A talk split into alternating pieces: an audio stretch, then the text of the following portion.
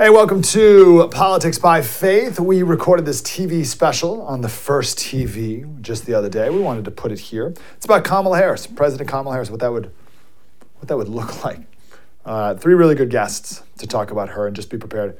This, this idea hit me near the end, um, and I want to do more research on this, and so I can speak to it better than I, I just gave it a quick little mention at the end. But I was reminded of the Book of Judges, where it just kept getting worse. Just, you know what clicked it? It was when John Phillips, one of our guests from KABC, said, uh, We get the government we deserve. And I think that's right. I think that's right. That's true. I think we get the immigration system we deserve. I, like, like this is all. So that's true with judges too. The book of Judges, they just kept getting worse. And you, you like if you were living in one, you're like, oh, it can't get worse than this, and then it did. That could potentially happen in our country too, until we get our act together. Anyway, I'll I'll put some better thoughts together uh, and maybe you can come to the same or, or, a conclusion after you you listen to this special as well. Or if you can find another biblical reference, I'd love to hear it as well. Slater at Breitbart.com. Well, let's do slaterradio at gmail.com. It's my personal email, slaterradio at gmail.com. Here is our special uh, President, Kamala Harris.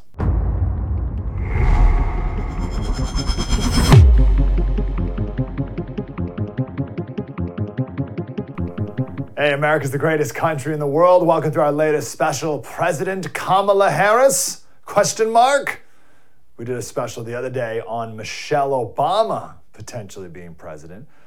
It was hilarious. This the whole special was just a blast. the Thefirsttv.com slash Obama. You can become a supporter and uh, watch that one. But one of the themes, as we were talking with these three historians about Michelle Obama, is that if Michelle wants to get to the White House, she has to get through Kamala first. So, of course, we have to talk about Kamala. Which one's more likely, by the way, right? Michelle Obama, yeah, like she's more loved amongst Democrats. She's not in the White House right now. Kamala's right there, a heartbeat away, as they say, and anything could happen. Something could happen to, to old Joe where he just can't go on. I mean, right now, he can barely go on, right? But he's going. But if he can't, Kamala's right there.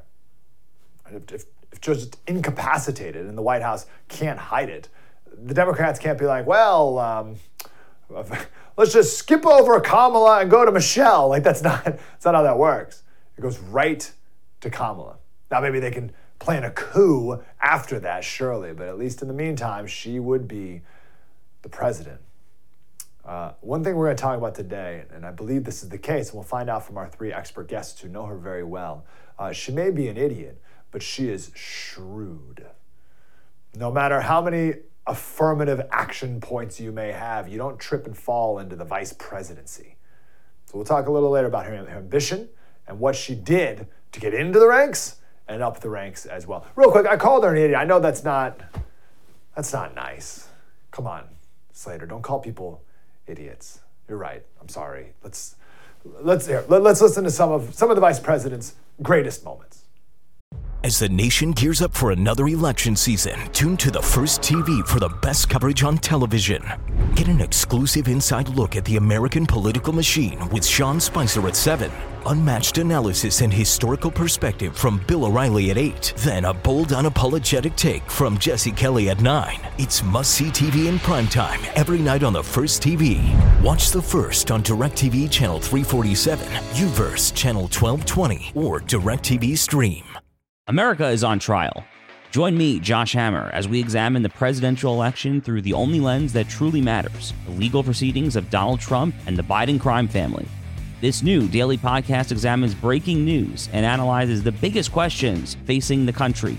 Can the former president, Donald Trump, get a fair trial? Can Trump be disqualified from the ballot? Can Joe Biden pardon his son, Hunter? Can Trump even pardon himself? We cover all the action every morning. Listen to America on Trial wherever you download your favorite podcasts. I have been fortunate and blessed to, during the course of being vice president, have many situations where it becomes clear to me that there are, you know, people of every age and, and gender, by the way, who see something about being the first that lets them know they don't need to be um, limited by other people's limited um, understanding of who can do what. So you're right. We have a lot of accomplishments. And I think what the American people want most in their leaders is that we actually get things done. And we have done it. We haven't taken adequate credit for it. frankly. But the brilliance of this inaugural class and its leaders is the ability to see what can be, unburdened by what has been, and then to make it real.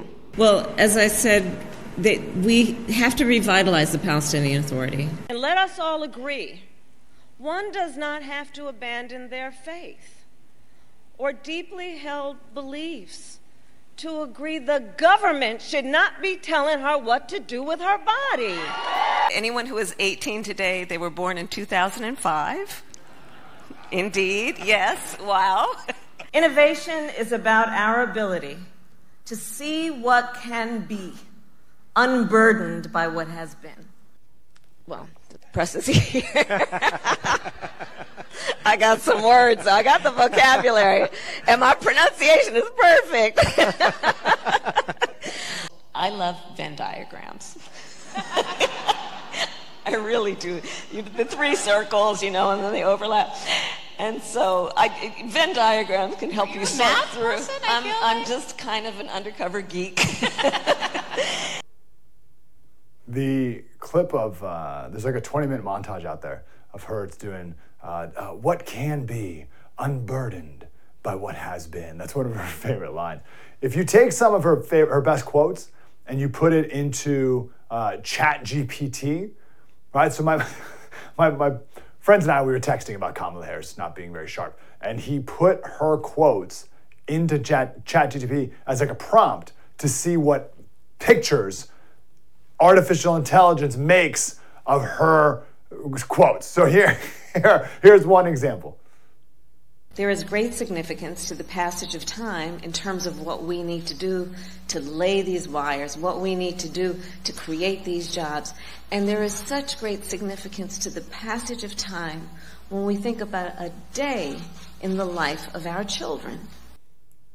I love that. So that's how artificial intelligence interprets interprets her quote. Here's another one. So, Ukraine is a country in Europe. It exists next to another country called Russia. Russia is a bigger country. Russia is a powerful country. Russia decided to invade a smaller country called Ukraine. So, basically, that's wrong. Ah, that's our vice president. So, how do we get here? So, we got a couple uh, great guests coming up uh, in the show here that will talk about the rise and eventual fall of Kamala. But I think it's important for us to know the moment when Kamala became vice president. Keep in mind, she was from California, so Joe Biden didn't pick her because she brought like any delegates from a swing state.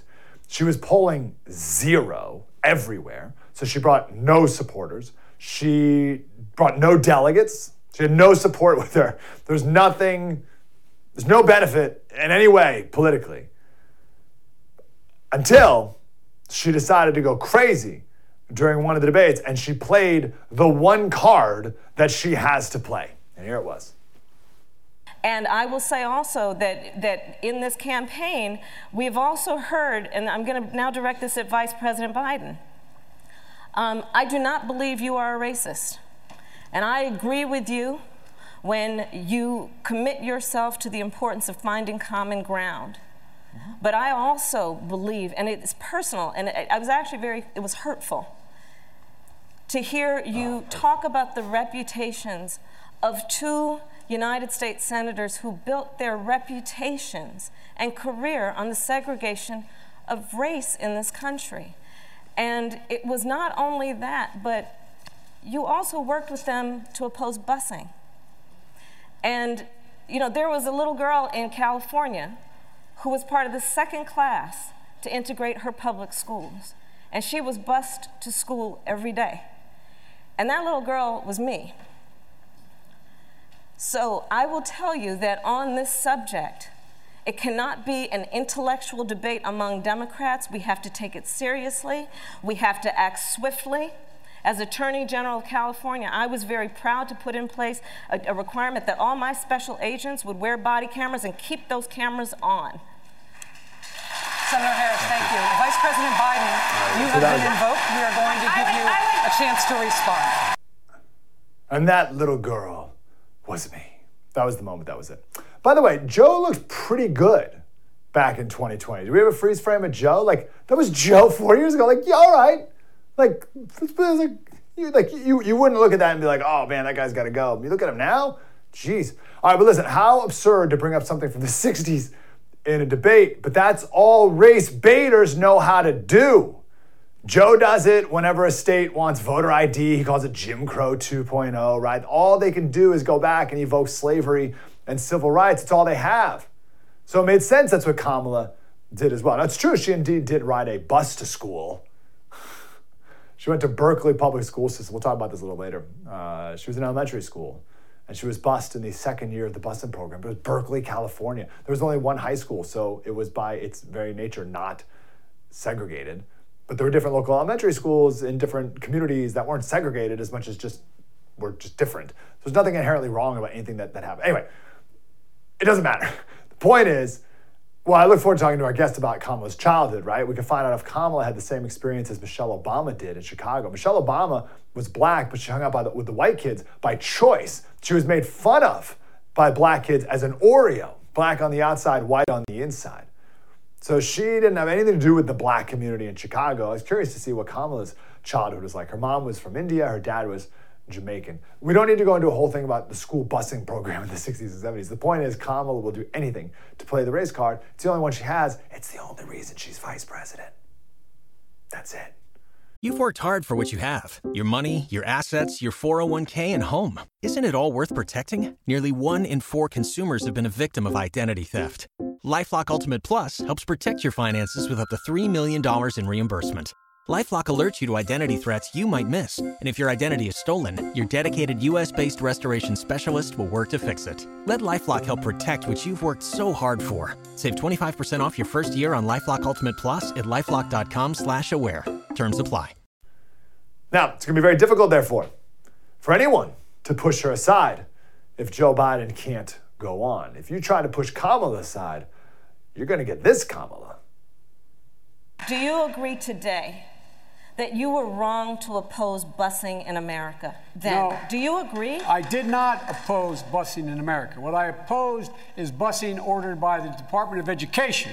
That's what I opposed. Well, I there was a failure of, of states to, to integrate no, public schools in America. I was part of the, the second class to integrate Berkeley, California public schools almost two decades after Brown v. Board of Education. Because your city council made that decision. It was a so local that's where the federal government must step the, in. The that's why we have the Voting Rights Act and the Civil Rights Act. That's why we need to pass the Equality Act. That's why we need to pass the ERA because That's there are moments in history where states fail to preserve the civil rights of all people. I have supported the okay, ERA from the very beginning when Vice I ran President Biden, 30 seconds because I want to bring you know, other people report, into this. I supported I the ERA from the very Imagine. beginning. I'm the guy that extended the Voting Rights Act for 25 years. Again, Joe, Joe looks good back then. Um, all right, imagine that feisty Kamala coming after anyone who has the knives out to take her down uh, from her right from her right, as she believes, rightful spot to be president next. The Democrats have a massive Kamala problem. And certainly, if Biden wins, then she'll 100% be president, right? Sometime in the next four years, five years, right? There's no question about that. Uh, but we'll make sure he doesn't win this next election. But forget about the next four years. Even just in this next year, there's a, a significant, a high, pretty high chance that she's president sometime in the next few months and it could happen at a moment's notice. So we need to be on this, right? Joe, something happens to Joe, and it is just boom, Kamala's president immediately. We need to be way ahead of the game on who this person is. That's our special today. Who is Kamala Harris? Right here on the First TV. This podcast is brought to you by the Patriot Gold Group. So, the Fed, everyone thought the Fed was going to cut rates a couple times before the election, certainly in March and that just ain't happening. Abor- uh, uh, I said abortion. Inflation is well, abortion's high too, but inflation is too high for that. So that's why J.P. Morgan and UBS are calling for a 23% drop in the S&P. So listen, it's not either you think Bidenomics is working or you're buying gold. Patriot Gold Group, these guys are the best. I'm not going to tell you about an okay gold group. They're the best. Patriot Gold Group, best in class service, no fee for life IRA with your IRA or 401k can be in physical gold and silver. You can have just physical gold. Just, they give it to you. Like they mail it to you. FedEx will deliver packages with gold in it. It's unbelievable. 888 617 6122. It feels illegal. It was illegal for a while. for a certain time, it was illegal. Maybe again one day. 888 617 6122 for that free investor's guide and Consumer Affairs top rated gold IRA dealer seven years in a row. Come on. 1 617 6122. PatriotGoldGroup.com.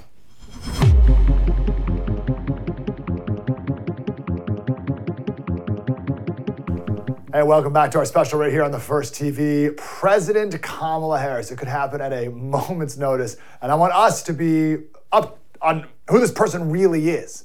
Right? Everyone else has some vision of Kamala, but we need to know really who she is. So we have wonderful guests today. We'll start off with Charlie Spiering, author of the book of Kamala Harris, Amateur Hour, Kamala Harris in the White House. Charlie, how you doing, brother? Hey, hey, Mike. Thanks for having me.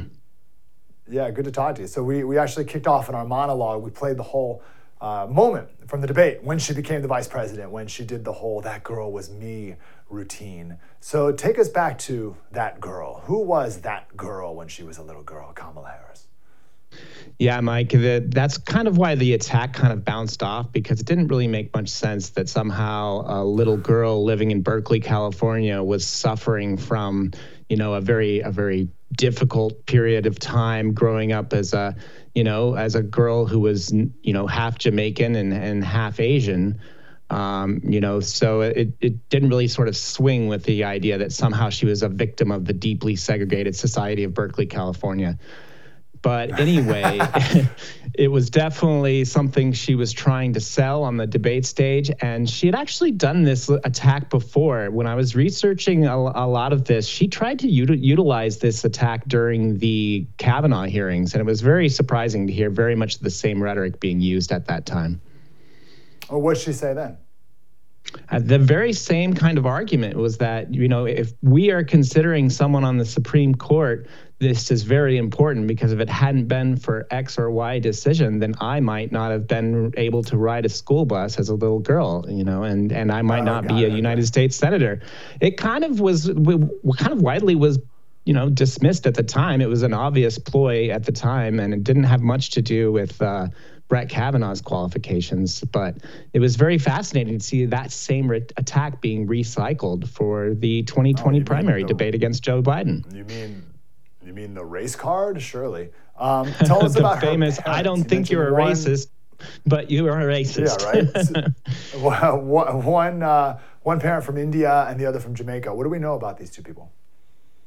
Well, they both met at Berkeley, and even though Kamala likes to talk about how they were, you know, marching and shouting for justice, these these two people were not necessarily protesters first, right? They were very more academic. Kamala's father was uh, a very good speaker, was a teacher. He was the he was one of these leaders in this sort of black study group, the, the Afro American study group in Berkeley. And this was kind of a very radical, intellectually Marxist group. And uh, they, you know, former members of the group sort of talked about how they you know, idolize people like Fidel Castro and and Chairman Mao from from China. And so this was kind of the intellectual backing background that her family was steeped in before they sort of emerged eventually to become more practical um, more practical people and of course they, they uh, ultimately divorced when she was i think they ultimately separated at and divorced when she was seven years old Okay, so I wonder how much of her, of his Marxist background and Marxist philosophy and teaching influenced her as a child. Did they have much engagement together when she was young? Yeah, there's they spent some time together, but the the majority of her time was spent with her mother, who was kind of a little more no nonsense, a little more practical. Um, as a single mother, she you know didn't have very much time for any you know deep-seated Marxist theory. Where while her father was sort of a you know described in in I think he taught at Stanford. He was described as a Marxist scholar, someone who was very charismatic and who had so she would have had a little more of an intellectual underpinning to sort of understand where where she stood on these issues. But I think ultimately that she kind of turned aside from that sort of more fundamental um, Marxist ideas and philosophy to something a little more practical. How did she, when she was younger, before she maybe used it to her political advantage, but how did she view her race? We talked the other day about, uh, we did a special on Michelle Obama, and the historians we had on said that she had nothing to do with the black community in Chicago. They call her an Oreo, black on the outside, white on the inside. She did everything she could to avoid going to the local black school, et cetera, et cetera. Uh, so that was her racial upbringing. What was Kamala's? Well, Kamala was, you know, half Jamaican, half Indian, and certainly she kind of was happy to sort of straddle both sides as she was running for office in in this time. But you see after she starts running nationally how she really tries to bring forward a little more of a black Southern identity. This is when she starts talking about her second mother. Um, this is a, a woman who lived close to them and took care of them while their mother was at work. Um, the second mother is is was a little more connected with the the Christian South and the and the black church, and so she'll talk about how she used to sing in the choir and how this this woman would take her to go sing in the black choir. And she grew up kind of having this deep understanding of you know the food and the culture of the black south even though it was not necessarily true but it's certainly something she emphasized more and more as she moved her uh, her brand more nationally mm. we uh, talked also the other day with michelle about her memoir uh, and how it's just a constructed political creation. Uh, what have you learned from Kamala's memoir, The Truths We Hold? Yeah, Kamala's memoir is very focused on her sort of, you know, she one of her favorite quotes is her mother saying, "Don't tell, no, don't let other people tell your story. You tell your story." And Kamala's very good at that, sort of telling exactly how she wants to be seen instead of the actual truth there's no mention of Willie Brown, for example, in, in Kamala's memoir, even though she, he had a very fundamental role in his in her early political and, and social career. So it's it's very interesting. It's it's it's pretty canned. There's only a few like true honest moments. She always talks about how uh, she used to march protesting with her parents marching and shouting and how she you know at one point she fell out of her stroller tells this funny oh, story oh, right. about how you know she got left behind she fell out of her stroller her parents left her behind and when and when her mother came back to to find her she said what do you want and she famously according to Kamala she famously said freedom which was kind of which immediately drew some skeptical audiences because the story was sort of exactly the same as as one shared by Martin Luther King in a magazine an old magazine article. So there was definitely a lot of skepticism like is is Kamala just making this up? Is this plagiarized from Martin Luther King or did this actually happen? Funny thing, the first time she told that story about falling out of her stroller was in a magazine article and then later, when she gives her speech for vice president, she talks about herself being always strapped tightly in the stroller. So it's kind of a, one of these shifting detail stories that typically happens with politicians as the years go on. Yeah, yeah, yeah, of course, of course. When you were researching Kamala, what was something that was, that was surprising to you? Well, what's interesting is she moved from Berkeley to Montreal, Canada, and that's sort of where she became even more distant from sort of the American culture. And She was more steeped in sort of semi-wealthy Montreal, and she spent most of her her high school years in Montreal, and and kind of experienced America through a slightly different lens and and you know she grew up in a pretty wealthy neighborhood in Montreal. Her mom had a pretty solid position and made making a good deal of money. So she really, when she got back to the states, she was really kind of distant from any sort of experience from most Black Americans or most you know in the South, and certainly a lot of Black Americans in the rest of the world. I I talked and listened to a lot of black activists who, you know, actively, you know, could not identify with Kamala Harris because of her her different upbringing. how old was she when she was in Canada? I think she was in high school mostly, and so she spent a good yeah. good time of her formative years uh, growing up in Canada. Yes, absolutely. Wow, that That is a that is different. That is dramatic. That's very very important. Um, my last question for you, Charlie, and I want to encourage everyone to go read the book. Um, what would be your biggest concern if we had a president, Kamala Harris, even if it was just for you know a couple months or whatnot? What, what's your concern? Yeah, I think that when I was doing the research of the book, what strikes me the most is her ability to be sort of unmoored from principles. She's very ambitious. She'll talk from both sides of an issue. She'll change her opinion on issues very easily and very rapidly. No fundamental in, intellectual underpinnings. She just kind of has this very craven desire for power. She wants to be the next Barack Obama. She wants to be the next political inspirational figure. Um, and that's sort of what drove her to to run in 2020.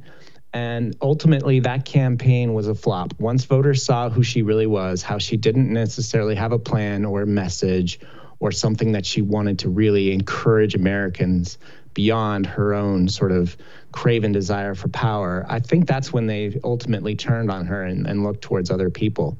If Kamala Harris becomes president, she'll be very vengeful and she'll be she's very upset with the the Biden team. They, she feels like she's been mistreated by them. And so I think that there's going to be a lot of house cleaning in the, in the upper echelons of the West Wing if she does take power. And certainly you're going to have somebody who's just out there absolutely um, ready to wield whatever power the presidency has to, you know, A, punish her enemies and reward her friends. I only got about 30 seconds, but do you do you think she has the chops to follow through on said ambition and desire for power? Does she intellectually have the ability? Well, she first has to learn how to connect with audiences and speak in a way that that inspires people. That's the number one job of the president is to inspire the American people and move them towards a higher goal, a higher purpose. Right now, her vice presidency is rife with examples of word salads, missed opportunities, and, and failed attempts to communicate. So she either has to figure that out and sort of reassert herself, remake herself. She's already tried to do several reboots, but I think the emerging Kamala Harris that people have in their minds is someone who's incompetent. And that's sort of where, why I wrote the book Amateur Hour in the beginning. Yeah, that's right. Charlie Spiering, Amateur Hour, Kamala Harris in the White House. Charlie, great to talk to you. Appreciate it. You bet, Mike. Thanks for having me. Amen. We focus mostly there on her childhood. Our next two guests will talk more about her California career and then her uh, more recent DC career. It's coming up next right here on the First TV.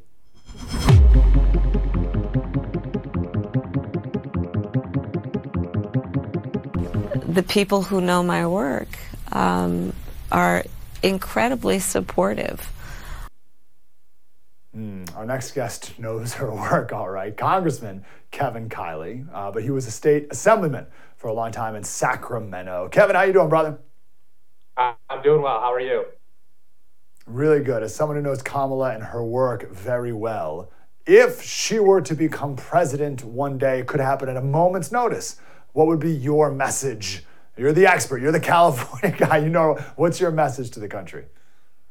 Well, take a look at San Francisco right now. I mean, this is where Kamala Harris comes from. And is that what you want for the entire country? This is a city that is literally uh, collapsing before our very eyes. Uh, you know, Macy's closed its flagship store uh, in downtown San Francisco. It's a new business pulling out every day. More people are leaving. They're leaving at a faster pace than any major city in U.S. history, faster than even Detroit when it went bankrupt. And so Kamala Harris is sort of the personification of this very troubling trend in our country. For San Francisco's failures to become California's failures, she went from the DA in San Francisco to the Attorney General in California, and now increasingly for those failures to metastasize uh, and engulf the entire country. And so the prospect of her, or frankly, Gavin Newsom, who followed that same trajectory, San Francisco's mayor, governor of the state, of course, isn't making any secret about uh, his sort of national uh, ambitions. Um, I think that uh, what has happened in San Francisco and in California, uh, largely due to the failed policies of Gavin Newsom and Kamala Harris, is a warning to the rest of the country, and we cannot continue to go down that Absolutely. path. What is her worldview that would leave such chaos in her wake?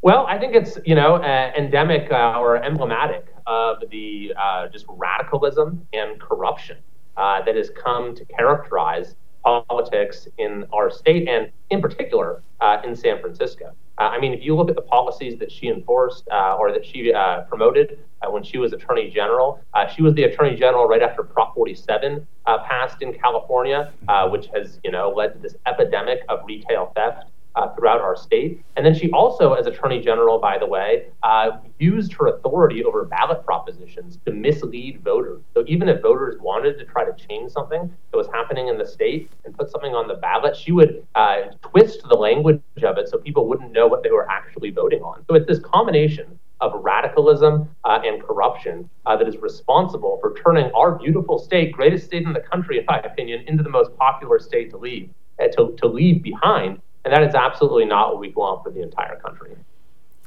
Just to put a bow on that, the Prop 47, which was the you can steal anything under $950, whatever, that was called the Safe Neighborhoods and Schools Act. So that was that Kamala who did that as a as Attorney General. Well, she was yes responsible for writing the official ballot language, and even you know uh, newspapers like the Sacramento Bee uh, and uh, pretty left-leaning editorial boards uh, called her out for using language that was even poll tested uh, to get the outcome uh, that they want at the polls. So any sort of reform or anything wow. that people wanted to do that would actually lead the state in the right direction, she'd twist the language that you actually looked at when you went into the, the voting booth vote in order to get the outcome uh, that she wanted. It's just one of many ways in which you know the, the system in California uh, has become very difficult to uh, turn around because the deck is so stacked in one favor in, in one direction. Yeah. So you guys worked, you were in Sacramento as a state assemblyman when she was attorney general. You guys had crossover there. What were people saying about Kamala then? Well, I don't think she ever had a particularly uh, sterling reputation. I mean, if you look at when she was first elected attorney general, that was the closest race we've had statewide in California uh, at all, you know, any any time in, in recent history. In fact, her opponent gave a victory speech on election night because he thought he'd won. That's how close the race wow. was. So even at that stage of her career, folks were looking at what she had done uh, in her tenure uh, in San Francisco. We're looking at what has happened to San Francisco, the way that you know crime is just absolutely out of control there, and it's gotten much much worse since. And saying we don't want anything to do with that. Much has been said. We played some of Kamala's clips earlier where she makes no sense at all, just says words. Uh, is Kamala stupid? Is she not smart? How do you characterize her? I'll, I'll leave you know those sort of characterizations to other people. But what we know is that her policies uh, make absolutely no sense at all. I mean, look at what uh, has happened at the border. She was supposedly uh, the border czar for this White House, right? Uh, and then refused to even go there. And we've seen, uh, you know, something that we've never seen before in the history of our country in terms of records being set every single day and every single month in terms of the number of folks crossing the border illegally. And so, you know, what's truly frightening about this is that, you know, we have both her and Gavin Newsom potentially waiting in the wings. Uh, and frankly, I think, though, that would be an absolute disaster uh, for their party, that either one of them uh, would not stand up to scrutiny if people looked at their record, looked at what's happened to California, looked at what's happened to San Francisco specifically, where both of them and Nancy Pelosi, by the way, uh, come from. And it is the perfect case study in the absolute failure of these very radical, out of the mainstream uh, policies and politics. That really is remarkable. Those three names you mentioned, that they all come out of the same petri dish. Uh, way on the way in one, one little particular place, uh, far away, and, and, and have so much power today. It's really unbelievable. Uh, I don't want to put you on the spot with this, and it's okay if you forget it, uh, because I vaguely forget it too, but it's important, I think. Um, do you remember when there was the Planned Parenthood undercover videos uh, years back? And uh, you know the videos of people saying we're selling the body parts and stuff like that. She was the attorney general at the time. Didn't she go after the guy who did the undercover videos as opposed to anything with Planned Parenthood? Do you remember that? Well, there are a number of ways in which, yes, she used her authority in ways that were not directed at actually protecting Californians. She was the number one law enforcement officer in California, um, but rather, uh, you know, in terms of serving her own political agenda. So I don't remember the details of that specific case, uh, but that very much was her, uh, you know, her approach to her job was how does she use this position to advance her political agenda, advance her own personal self promotion. She ended up leaving that job in the middle of her term to become a U.S. senator to run for the U.S. Senate. Uh, at the same time, public safety in California uh, has fallen apart. Uh, support for law enforcement uh, has fallen apart. Crime has spun out of control, uh, and uh, you can draw a direct line between the policies that she promoted uh, from the beginning of her career up until the present day. Right, you have such an important role in Congress of being like the warning cry from California, like, "Hey, everyone, just just so you know, rest of the country, what's going on." Uh, my last question for you: You are in D.C. now. Um, what are are people saying anything about the potentiality? Holy geez, what if if uh, Joe Biden something happens and Kamala is the president? What do we do then? Are, are people even talking about that, or they don't even want to manifest it out loud? No, I mean, I think that it's something that's absolutely on folks' mind. Uh, I mean, he, she herself even said she's ready to become uh, president. Uh, and it's something that always needs to be asked of the vice president, that uh, the person who's who's next in line for the presidency. Uh, but obviously, you know, in, in the present circumstance, uh, it, it's a question of, of all the more salience. and the fact that we have a person who is dramatically unpopular across the entire country has shown a very limited capacity uh, for national leadership and whose uh, results in her home state of California and home city of San Francisco uh, have done such an incredible amount of damage. Uh, it's something that's very much on people's minds, absolutely. Yeah, the proof, proof is right there. Former Assemblyman in Sacramento, now Congressman uh, Kevin Kiley. Kevin, great to talk to you, man. Appreciate it. Likewise. Thanks for having me. Goes up. Thank you. Coming up next, we have John Phillips. But real quick on that Planned Parenthood thing, you, you remember that story, right? With the, the undercover, undercover videos with the Planned Parenthood executives and everything. Kamala Harris was the attorney general at the time. And instead of doing anything about those people clearly breaking the law, she ordered the raid of the house of the guy who did the undercover uh, videos. And she coordinated, illegally coordinated with people at Planned Parenthood to write legislation, or maybe another, maybe it was a ballot initiative too, um, in favor of Planned Parenthood, in favor of abortion and against, uh, well, in that case, babies. But that's how she used her power, of course, to protect Planned Parenthood. John Phillips from KABC coming up next. Mike Slater, the First TV. Spread the word.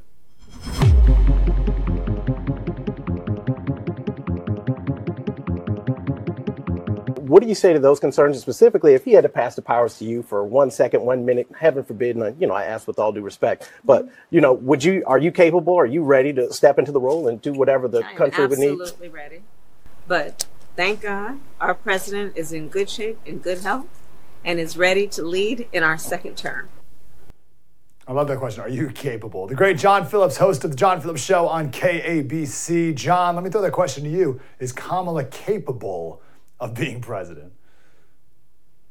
Well, you know, they say that you get the government that you deserve. And if we end up with Kamala Harris as president, I would love to know who pissed God off did the Aztecs not sacrifice enough virgins? Is it something that we did? I don't know. But if we end up with this woman in the White House, it's going to be like watching a drunk man drive driving down an icy road.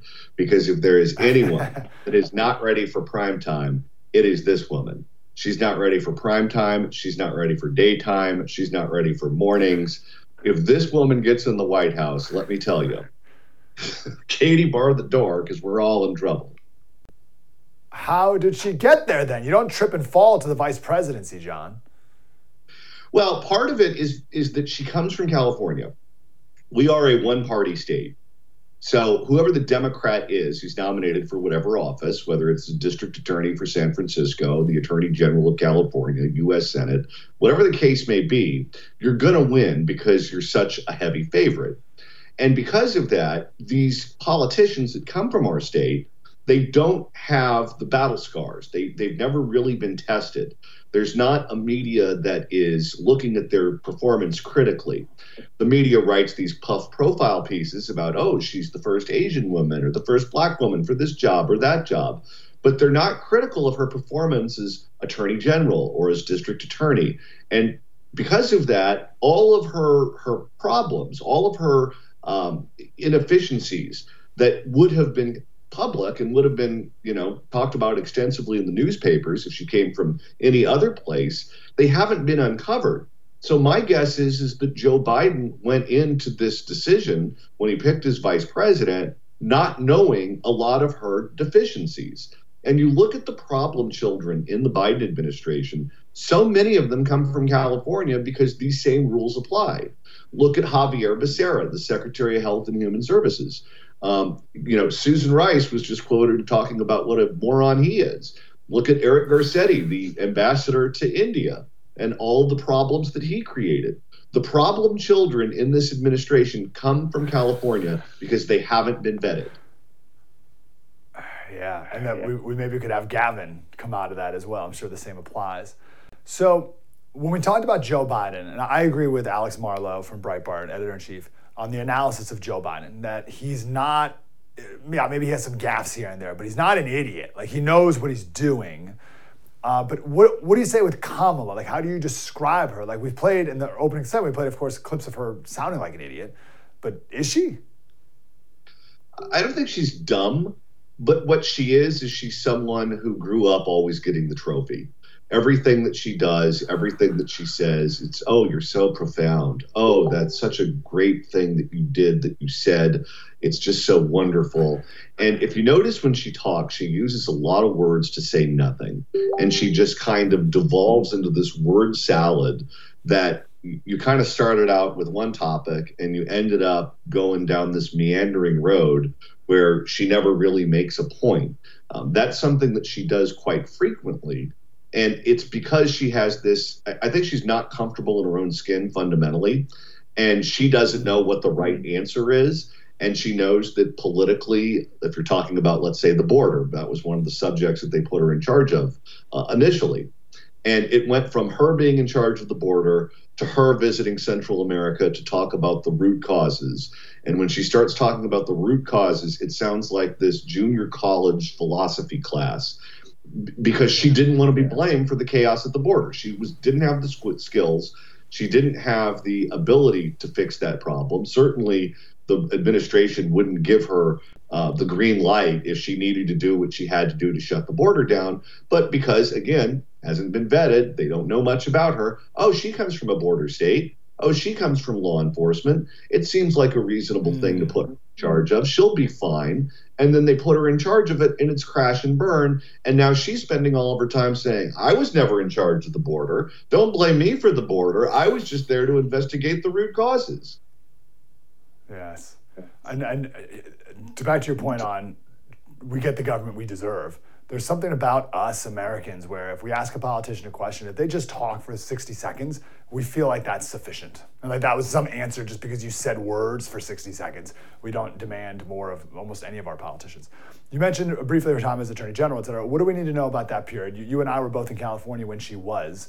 Uh, how'd that go? Well, Kamala Harris is one of these politicians that is whatever she has to be in whatever moment she's in.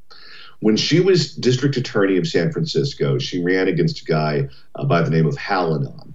And this was pre Soros district attorneys, but he was essentially a Soros district attorney. He was in the mold of a George Gascon or an Alvin Bragg. And she ran to the right of him. She ran as the pro law enforcement candidate. So if you were to talk to people in San Francisco at that time, they would tell you that she was a conservative Democrat. Then she runs for Attorney General of California back when the state was a little bit more purple than it is today. And she ran against Steve Cooley, who was the district attorney from Los Angeles County, the most populated county in all of California. One out of four people live there. And he had a very good reputation, has a very good reputation. And that was a competitive race. And she ran as being a tough on crime Democrat. Now, when she got there and she realized that the gravitational pull in the state was moving to the left, she moved to the left right along with all of the other Democrats. And then when she ran for, for U.S. Senate, she ran against another Democrat, Loretta Sanchez, who was a Orange County congresswoman and a blue dog Democrat. And Kamala Harris ran to the left of Loretta Sanchez. So picture her in a in a in a in a river where she's in the paddleboard, a little to the left, a little to the right, whatever it is that she has to do to get where she's going. That's what she does. And that makes her dangerous, by the way, because I don't really even know what her personal politics are. I know she believes in the accumulation of power, but if she were to be in the White House as president of the United States, I couldn't tell you what she would do because I don't think she knows what she would do. The accumulation yeah, of power for her is the goal. Yeah, because who who are you running against at that point, right? There's no like relative basis to go to the left or right of. Uh, you're the president. Um, okay, now some would say that that's true about Trump too, right? There was that characterization that he doesn't have any principles either, and he just does whatever. Do you find that to be true? Well, Trump is a businessman, And the business of business is doing business. So you have to cut deals and you have to compromise and you have to get things done. And, and so, certainly in Donald Trump's life, he was a Democrat when he started out, but he came from New York where everyone was a Democrat. So you want to have access to the people in power. I guess that's what you had to do. Ronald Reagan at one point in time was a Democrat when he was an actor and president of the Screen Actors Guild because politically speaking, that's that's where those people were. With Trump, though, there's there's been a consistent populist streak to him. You go back and you look at his interviews in the 1980s. It was Japan he was complaining about then eating our lunch and not China. But it was always sort of the same sort of program. It was always the same tone. It was always him complaining about the same things. There was a through line that you can see. With Kamala Harris, you don't have that through line. Yeah, that's right. Uh, we got about 60 seconds. Uh, you've done this before for me, but uh, if you can do it again, because you know more than anyone, being in California as long as you have, who are the people behind her, and why do we need to know them? Why does it matter to us? Who are the people who are financially supporting her? That and almost more like I remember before you talked about like uh, like her like campaign staff, like her advisors, her people who uh, who, who, help her navigate all the way to the top. Remember you talked before about uh, Gavin Newsom's campaign guy and her campaign guy. And, yeah. what is their role now? Oh, okay. Her political consultant is a guy by the name of Ace Smith. And Ace Smith is also the political consultant for Gavin Newsom and before him, Jerry Brown and other California Democratic politicians. The problem that she would have if she were to run for president, the problem that she and Gavin Newsom would have if they were to run for president is that they would have to run against one another with essentially the same political operation.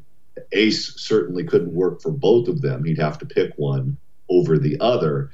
And he also knows all of the secrets, all of the skeletons, all of the uh, deficiencies of the other candidate. And he would absolutely use that against them if he were representing uh, an alternate candidate. Um, those two would go nuclear on one another. They've been they've been pretty symbiotic as the careers uh, ascended from local office in San Francisco to the, the main stage. But they've never really had to bump heads before by running directly against one another. If there's an open seat in the White House in, in 2028 and those two run against one another, it's going to get real nasty, real fast, and I can't wait. uh, last question. If Kamala becomes president, let's say something happens to Joe Biden, Kamala has to be VP right now. You have your bullhorn from California. What is your message to America? Run for the hills. John Phillips, John Phillips Show, KABC. John, great to talk to you, brother. Thank you. We, um, I should prepare some some more thoughts on this, but I was just thinking as we were talking, I was thinking about. Uh, who came after Saul and, and all the, the book of Judges, and just everyone was worse than the last. everything up. And you live through one of the judges, and you're like, man, can't get worse than this. And then you move on to the next one, and it just gets worse and worse and worse and worse. And it can get so much worse than we even have now. Uh, but I do think it's true. We get the government we deserve. How sad is that? But what a call for action for all of us to make sure that we deserve better. Mike Slater, the First TV. Spread the word.